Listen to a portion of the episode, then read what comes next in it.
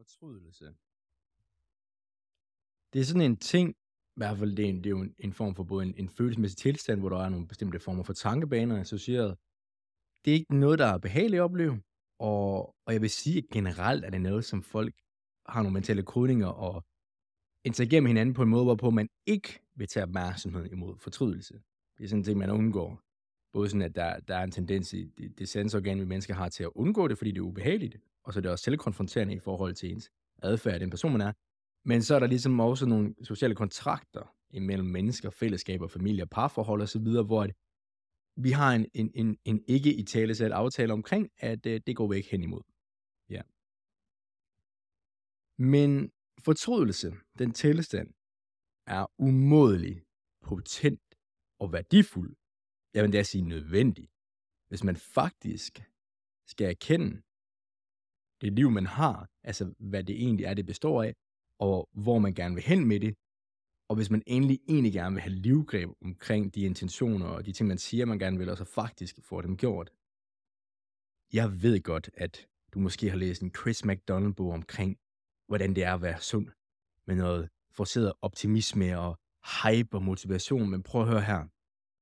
Det, der virkelig gør, at folk de rykker sig, og men, men ryg er ikke nødvendigvis, at man tilfører meget og får nogle vilde eksterne resultater, men man faktisk ændrer tingene. Man ændrer sine mønstre. Man ændrer den bane, man ellers ville have været på i sit liv med de mønstre og kodninger, man har for sin familie, omgivelser og venner og så alle de der ting. Den, den måde, hvorpå mennesker ændrer de her mønstre. Det er igennem ubehag og smerte. Jeg mener virkelig oprigtigt, at en kernemekanisme i menneskelig forandring, som der er mange, der har skrevet om alle visdomstraditioner, religioner og hvad der ellers er, jamen det er, at når den her ubehag eller utilfredsstillhed, smerte, den, den, den, den smerte, der er ved at være der, hvor man er, den, bliver, den overgår, den bliver større i en eller anden grad, mere intensiv end smerten ved at forandre sig. Så det er der, man begynder at kigge mod, okay, men der er noget, jeg er nødt til at ændre. For der er så mange mentale bortforklaringer, oversagsforklaringer, raffinerede undskyldninger, som netop altså vores sind, er, som, som producerer for os. Og hvad jeg mener med det er jo, der er ikke nogen, der står op om morgenen og har en sådan, nu har jeg en bevidst intention om at lave årsagsforklaringer og undskyldninger, sådan jeg ikke får gjort de ting, som jeg egentlig siger, jeg vil og har intention om. Altså, som jeg hørte nogen snakke om for nylig, altså du kan grundlæggende, grundlæggende næsten ikke engang stole på dig selv. Prøv bare at spørge dig selv, altså, de ting, jeg sagde, jeg vil gøre den her sidste uge, den her sidste uges tid, altså det hele, Øh, af mine fokuspunkter, mine mål, mine værdier, har du udlevet og gjort dem hver eneste dag til punkt og prikke? Du kan bare tage den dag i dag her. Du kan bare tage klokken 11 nu. Har du allerede gjort øh, de ting, du har sat dig for, altså de ting, du har sat dig for i dag, har du ramt dem alle sammen 100%, og du kan prøve at spørge dig selv, når du kommer hen til sådan klokken 15 og 16. Chancen er højst sandsynligt ikke. Det kræver rigtig, rigtig, rigtig meget selverkendelse og faktisk en rammesætning og en tilgang til sig selv, som om man er en baby at faktisk få fuldkommen lighed med den plan, du lægger for en dag, altså i dagligdagen, og så få gjort det 100 procent. Noget, jeg kommer til at snakke mere om i en anden episode. Min pointe her, det er altså at prøv at bemærke, hvordan at man kan have de reneste intentioner, lave rigtig meget indre arbejde, om det er meditative træningsteknikker, mental praksis, terapi, alle mulige ting. Også når det kommer til faktisk regelmæssigt konsekvent at implementere det, altså robust i ens liv, det er satans. Hvordan at det ikke nødvendigvis er så simpelt. Årsagerne er simple. Hvorfor man ikke får det gjort, men at forholde sig til dem og se dem i øjnene, er ikke nødvendigvis. Og jeg indledte den her episode med netop fortrydelse. Og her bliver det relevant. Øhm, den her øvelse, der hedder sekvensen, der er en af de øvelser, der bliver brugt i Filia Partner, jeg har nævnt den i den sidste episode, hvad den går ud på. Nogle spørgsmål, hvor man tydeliggør, hvad det er, der sådan er forskel mellem A, der hvor man er, og B, hvor man gerne vil hen, og hvad der er, der står i vejen. Det, der er ved at bemærke, er, at når man laver øvelsen, altså, jeg har ikke oplevet endnu, at der er så nogen, der tager opmærksomhed imod alle mulige eksterne omstændigheder. Så skal man det med fange sig selv i det, og det er det, vi har hinanden til i filepartner, det er, hvis man så siger, hvad er der står i vejen, men det er min mor, der var dum, og far, han har aldrig set mig, og mine venner, de gider heller ikke lytte til mig, og samfundet der er dumt. Og jeg kan huske en gang, jeg snakkede med en, øh, jeg havde kørt et forløb på gymnasiet, hvor der var nogle personer, der sagde, at det er kravene. Det er kravene fra regeringen, der gør det. Jeg bliver stresset og sådan noget. Sådan, øh, okay, hvad er det for nogle krav? Jamen, det er dem over i Folketinget. Sådan, nå, jamen, okay. Og så sagde jeg til personen, nu skal du passe på, når du ikke går ud af døren, du bliver slået ned derude. De, de har jo sådan et attentat, altså som om, at Mette Frederiksen og de andre politikere står hver morgen, lige tjekker dit CPR-nummer og tænker, nu skal hun sataneme have en lortedag, det skal jeg personligt sørge for. Så det her med at tage opmærksomhed imod institutioner og instanser og alle mulige ting, jeg er sikker, vi kan, have en, vi kan godt have en dårlig dialog om, hvordan det påvirker nogle ting, men det der med, at som om, at, at, at verden øh, putter dig et headlock om morgenen, og så er der ikke noget, du kan gøre, det fungerer ikke helt.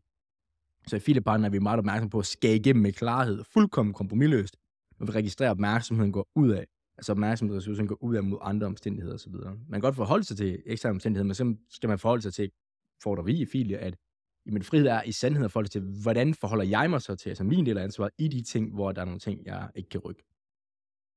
Og så den her øvelse var der nemlig en, der beskrev meget klart, at altså, når han tog op de ting, der stod i vejen for, at han ikke var den karakter, han var, havde det liv, han ønskede, så så han et mentalt billede af sig selv, som gammel, altså opstod spontant i hans sind, sidde der, i en tilstand af fortrydelse, tankebaner imod, hvad der kunne have været, og en klar erkendelse af, at altså, de oversatte så stod bag, hvorfor at han ikke fik gjort tingene. Tanker om, hvad andre vil synes om ham. Usikkerhed, ængstelighed omkring de responser, andre kunne have, hvis han virkelig fik overensstemmelse i hans indre siger gør, faktisk risiko for den person, som han skal være, burde være. Og det her, det er det, jeg vil tage opmærksomhed imod. Det er så afsindigt potent. Afsindigt potent. Prøv at, du kan tage til en workshop, efteruddannelse, kursus, whatever. Alle klapper, men det er ligesom Candys fællessang på TV2 Charlie. Det er fint klapper, du kan få en god øl, men der sker ikke en fløjtende fis, når du kommer hjem. Og der er så meget af det her. Altså tag det for mig. Workshops, det er simpelthen folk, der har en PhD i at undgå de konkrete, der skal gøres, altså de konkrete handlinger og ændringer, der skal laves. Du er nødt til at tage nogle valg. Du er nødt til at lave nogle ændringer. Workshops er generelt bare folk, der undgår det. Derfor tager jeg heller ikke til workshops længere. Men, så personen nævner det her, og der er jo en klar sådan, altså hele det, han fortæller det, er der jo en klar sådan, en ændring i, i stemningen. Det er så online, det her foregår, man kan godt mærke, at, at både min opmærksomhed bliver sådan mere øh, præcis. Der er ikke nogen tanker om andre ting. Man mærker den der, det er sådan en mild form for rørthed i brystet, men ikke sådan rørt i form af sådan øhm, ømhed. Mere sådan en bevægelighed. øh, og, og, og, og sådan en, en, en ubehag, der er der brystet omkring, uh, du ved, damn bro, that's some real ass shit. Og det er derfor, at hvis der er nogen derude, der lytter til det her, og har sådan det der med at se på, okay, men altså, når jeg skal tilbage på mit liv, og så tænker jeg, ah, hold nu op, det der er sådan lidt filosofisk, det der er lidt floskel, eller det der er sådan lidt diffust. Prøv at lytte efter. Det er faktisk ikke særligt diffus. det er faktisk helt fucking konkret. Altså, at du helt reelt tilbageholdt dig selv for at gøre nogle handlinger, grundet den ængstelighed og den usikkerhed, der kommer op i tankebaner omkring, hvad andre vil tænke, det er faktisk meget, meget konkret. Altså det er det der mekanismen, der holder dig tilbage. Det er meget, meget, meget konkret. Yes. Så der er opmærksomhedspunkt, hvis du har det der respons, at de tænder omkring, ah, det der sådan lidt, ej, hold, hold, hold nu lige op, og sådan, det er generelt set blot nogle, jeg vil sige, forsvarsmekanismer, og der mener jeg ikke sådan noget Freud og grave i psyken, det er bare sådan grundlæggende, at altså, ligesom man har en firewall på en computer, det er det samme, så er der nogle firewalls, vi har i vores system, som, som sikrer, fordi hvis du faktisk begynder at se øje, altså erkende de her ting, jeg siger, men så, ved, så kan du, du kan ikke undgå at tage opmærksomhed imod det, hvis du erkender det, at det så indvirker de steder i dit eget liv, hvor at du laver de her undskyldninger for dig selv. Så der er, der er bare et selvbeskyttende system der, så det er også sådan, de der firewalls kan man ikke bare komme af med, men man, man kan gennemskue dem, og sådan, det gør vi jo i fint, sådan, jeg har sgu den her firewall, det kan man nok registrere på hinanden, når vi snakker om ting at spare, jamen du har sgu den der firewall, når vi nævner de her ting, jeg kan huske på et tidspunkt, jeg havde en, øh, hvor jeg var meget direkte omkring øh, personens karakter, hvor en person var sådan noget med, at der var en, en bestemt person, der havde været ansvarlig for, at han var der, hvor han var. En bestemt lærer, han havde haft. Så spurgte jeg ham helt konkret, men har du selv gjort det samme for andre? Altså, den der opkvalificering og velvilje, den person havde for dig med at give noget videre. En mentor, mesterlærer. Har du selv gjort det for andre? Nej, det havde han så ikke. Ah, okay, så du faktisk, det som du ser op til og ser som ideal, det er du ikke har du faktisk ikke selv i konkret handling praktiseret. Det sagde jeg jo så til personen, og så var man sådan, men det er, jo, det er jo sådan, du ser på det. Så okay, så er vi der. Der er en firewall der, ikke? Der er en firewall. Det var sådan, faktisk sidder her og er ærlige over for hinanden, så det er det det, du kan komme med. Det er der, vi er.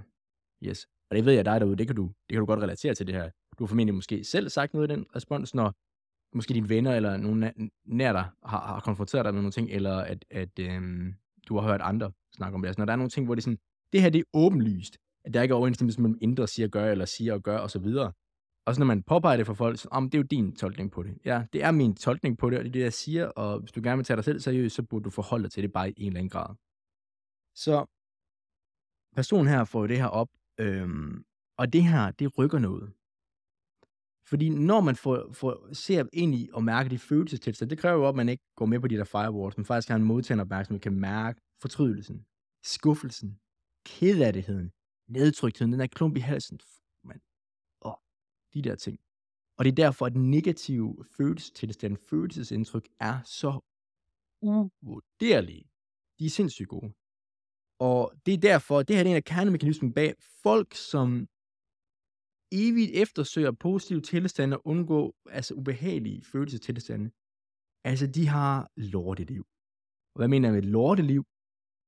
Øhm, de lever som en rotte, basically. Altså søger behag og væk fra ubehag. Og så kører de bare sådan en cyklus der. Kører bare sådan en cyklus, og det kan vise sig på alle mulige måder.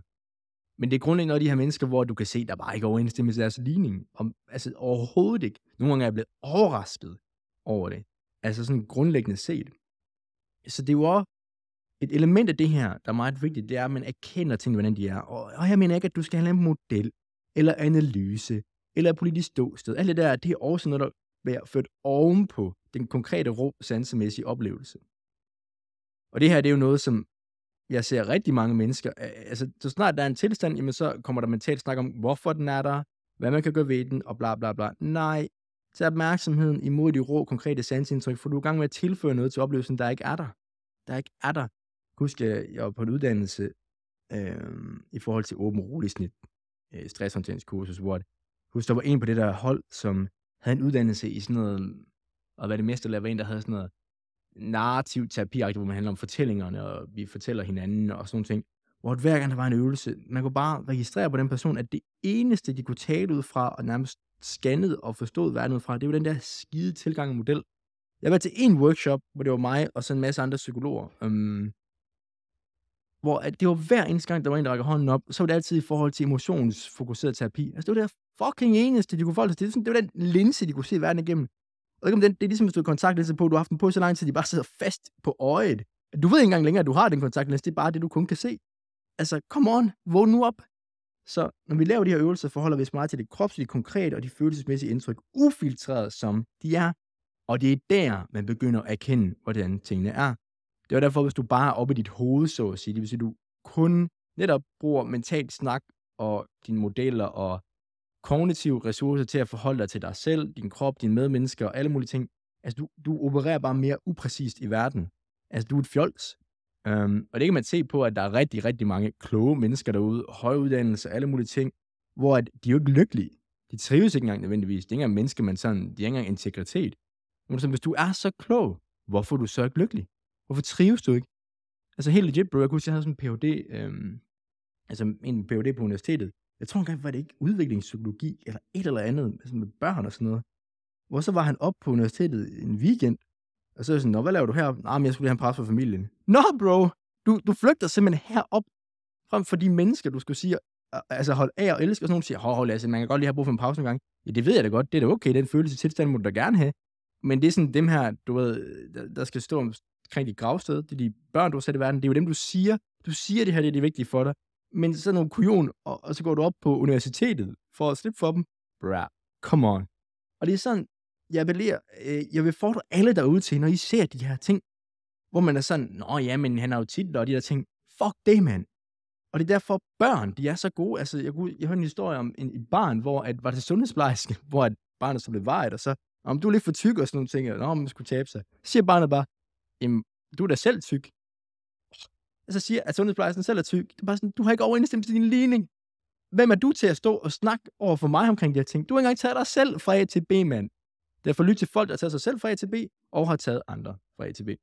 Så for lige at vende tilbage til det her med erkendelsen, det er altså, du er nødt til at have en modtagende opmærksomhed på, på de grundlæggende sansindtryk, der er kropsligt og følelsesmæssigt, fordi så begynder du at vågne op til, uh, åh, oh, shit, du ved, åh, og sidde der med fortrydelse og de her ting. Altså, jeg kan tale for mig selv, at det var det, der har det skabte så meget klarhed for mig, at jeg nemlig på samme måde som den person her i Filia, så et billede af mig selv sidde sådan 15-20 år ude i fremtiden sammen med min familie. Min mors side af familien specifikt.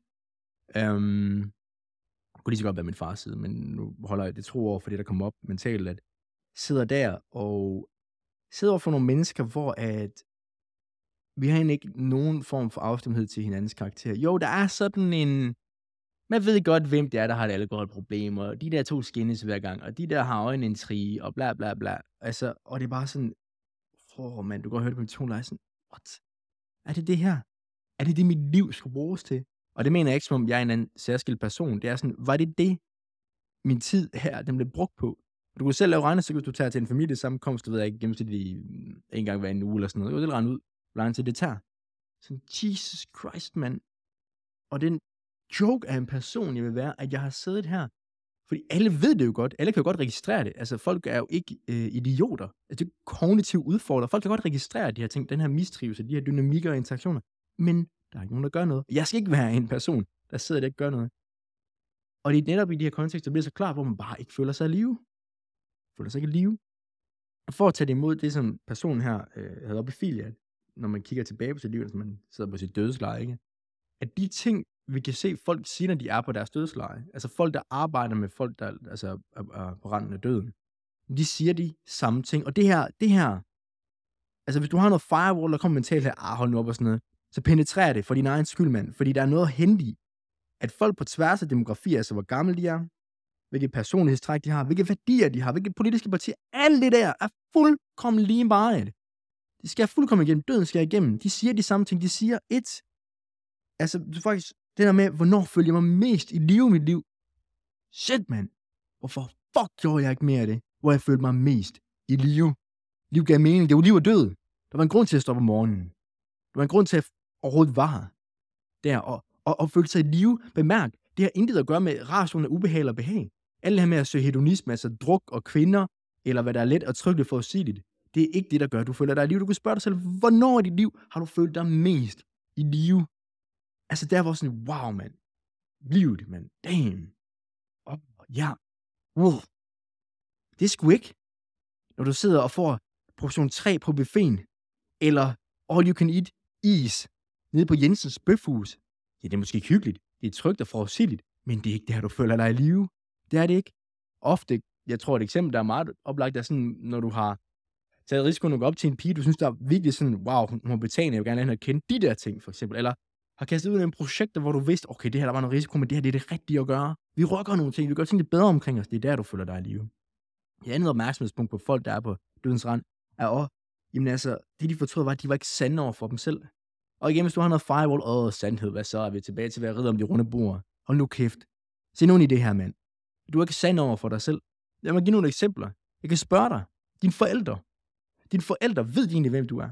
Så den selvopfattelse, du har på din inderside, altså hvem du egentlig er, kan du lige sige det til dem?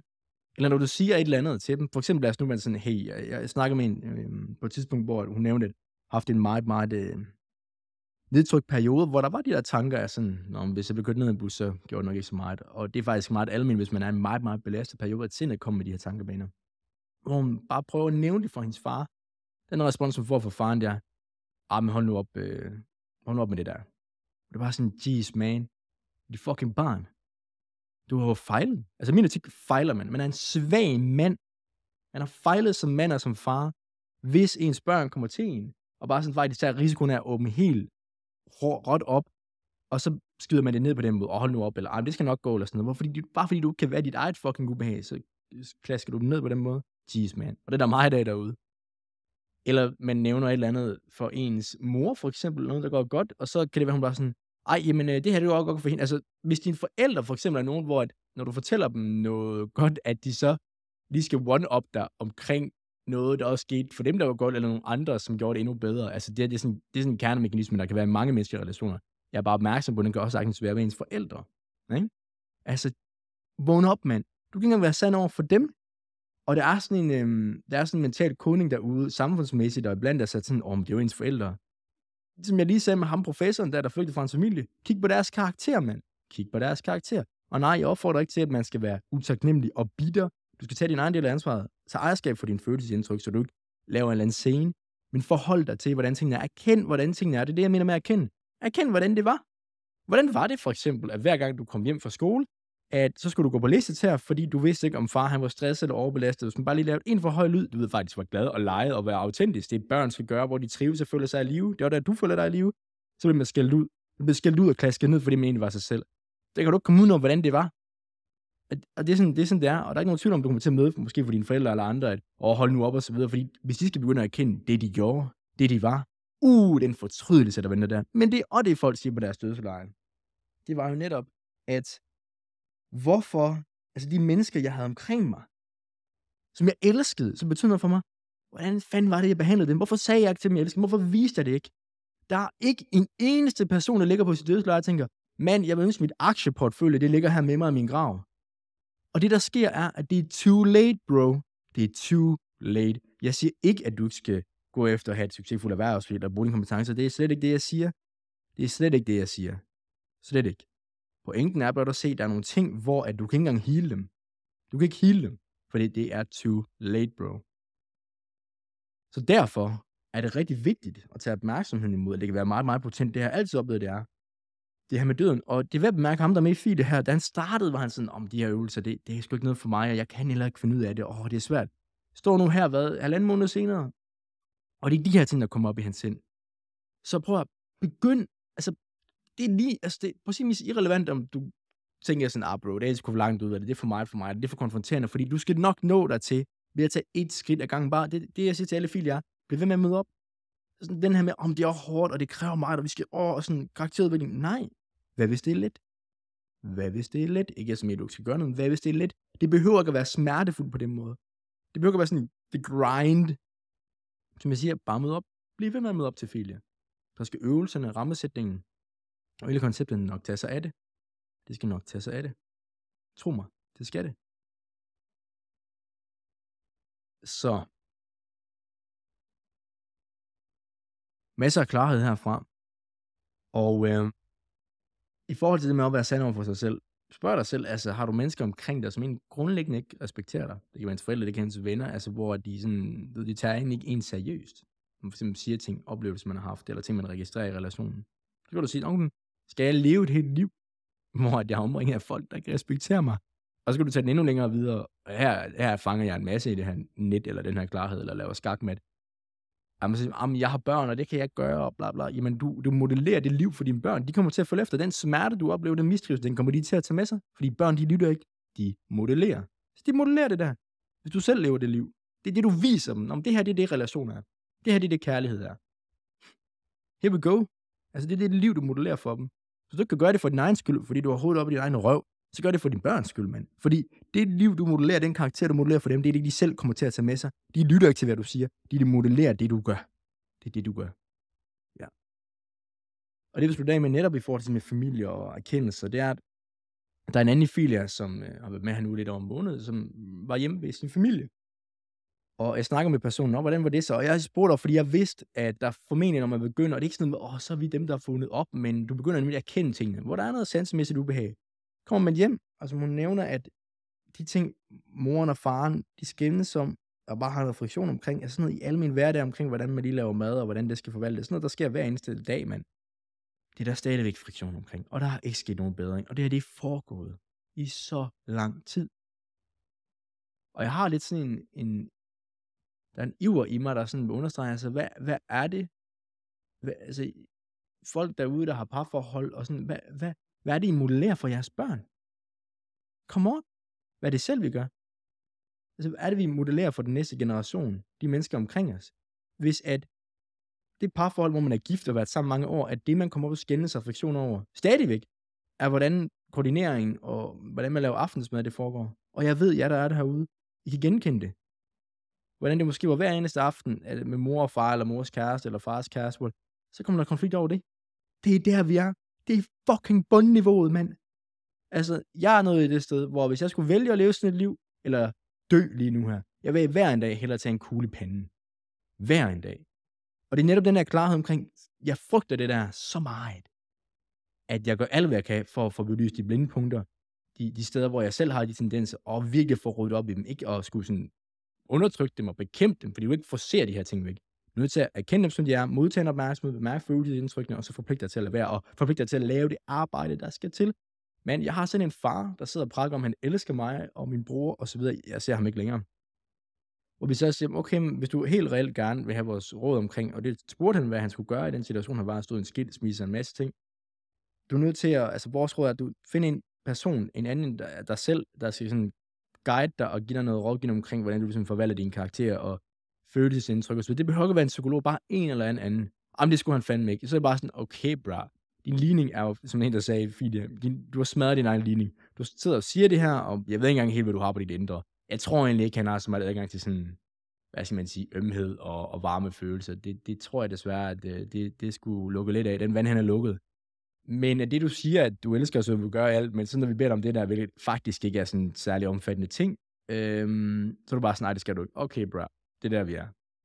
Øhm, jeg ved godt, jeg siger mig som bra, og sådan, det kommer bare naturligt, og det er også sådan, fordi at, altså, du må kunne huske, at du var i folkeskolen, hvor at sådan, øh, dem, der havde sådan en helt karikeret udtryk, du den, der blev sur og kastet med stole, det var dem, man ligesom sådan, oh, okay, han er out of reach, altså det er bare for langt ude.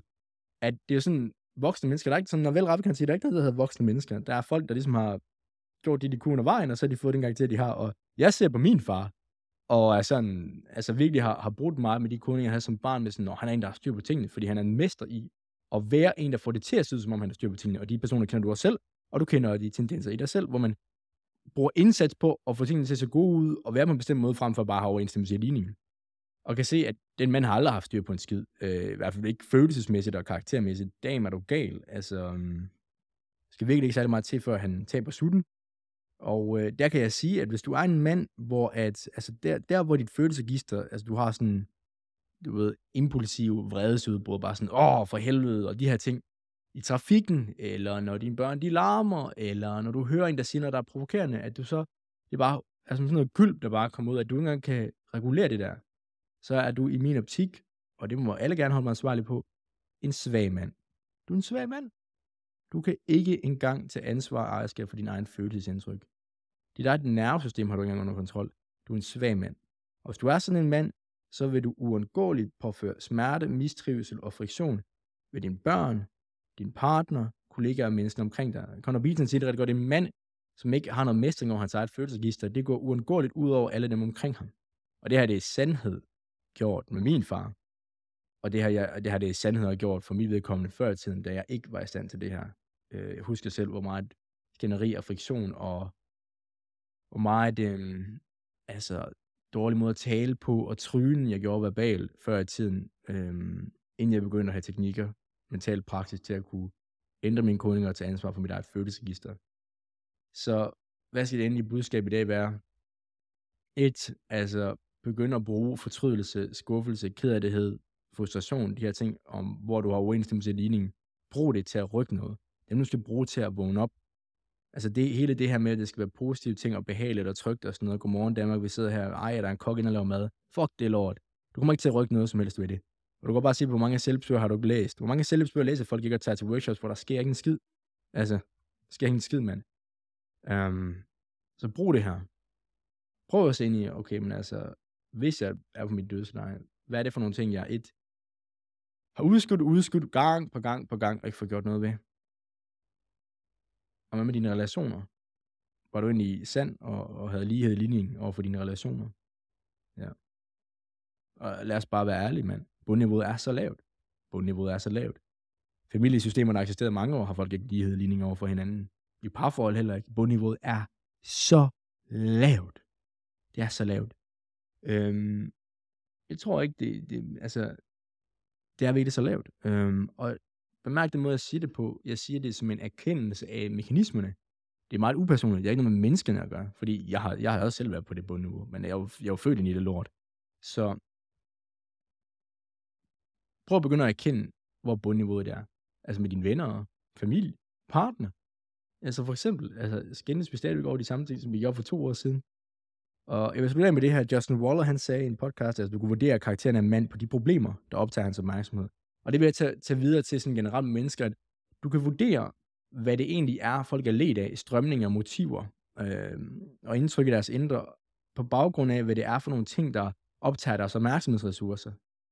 Øhm, så altså, det er ikke en joke, det her. Prøv at tænke på, øh, prins Christian, han havde følelse her nu. Den almindelige dansker var nok mere forpligtet til at se den, den festival eller arrangement, det var, jeg så det ikke, til de egentlig var forpligtet til at tage ansvar og møde op i deres parforhold. Prøv at tænke på det. Prøv at tænke på det. Det er der, vi er. Jeg går også til Harry Styles koncert.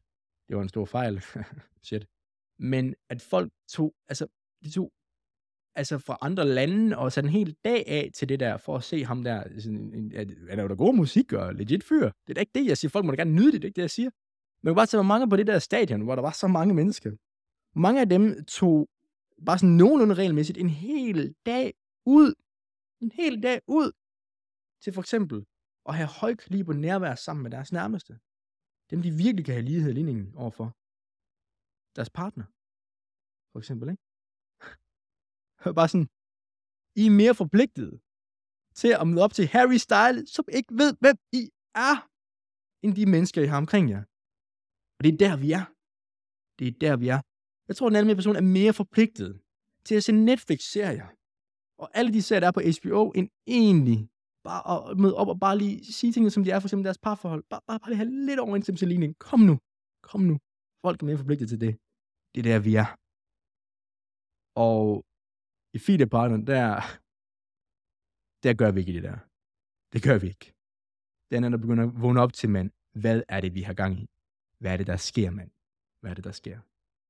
Så jeg kender tingene, som de er. Det er det, der er budskabet i den her episode.